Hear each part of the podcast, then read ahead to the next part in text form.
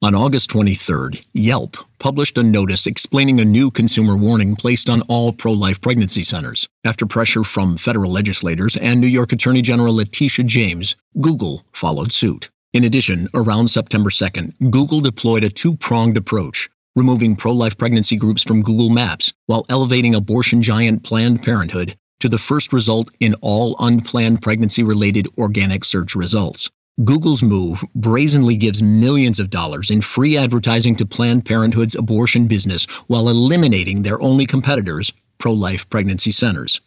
Reverend Jim Harden, CEO of a network of medical pro life pregnancy centers firebombed in Buffalo, said, quote, Is it possible that pro abortion politicians are colluding with big tech to suppress the abortion industry's only competition?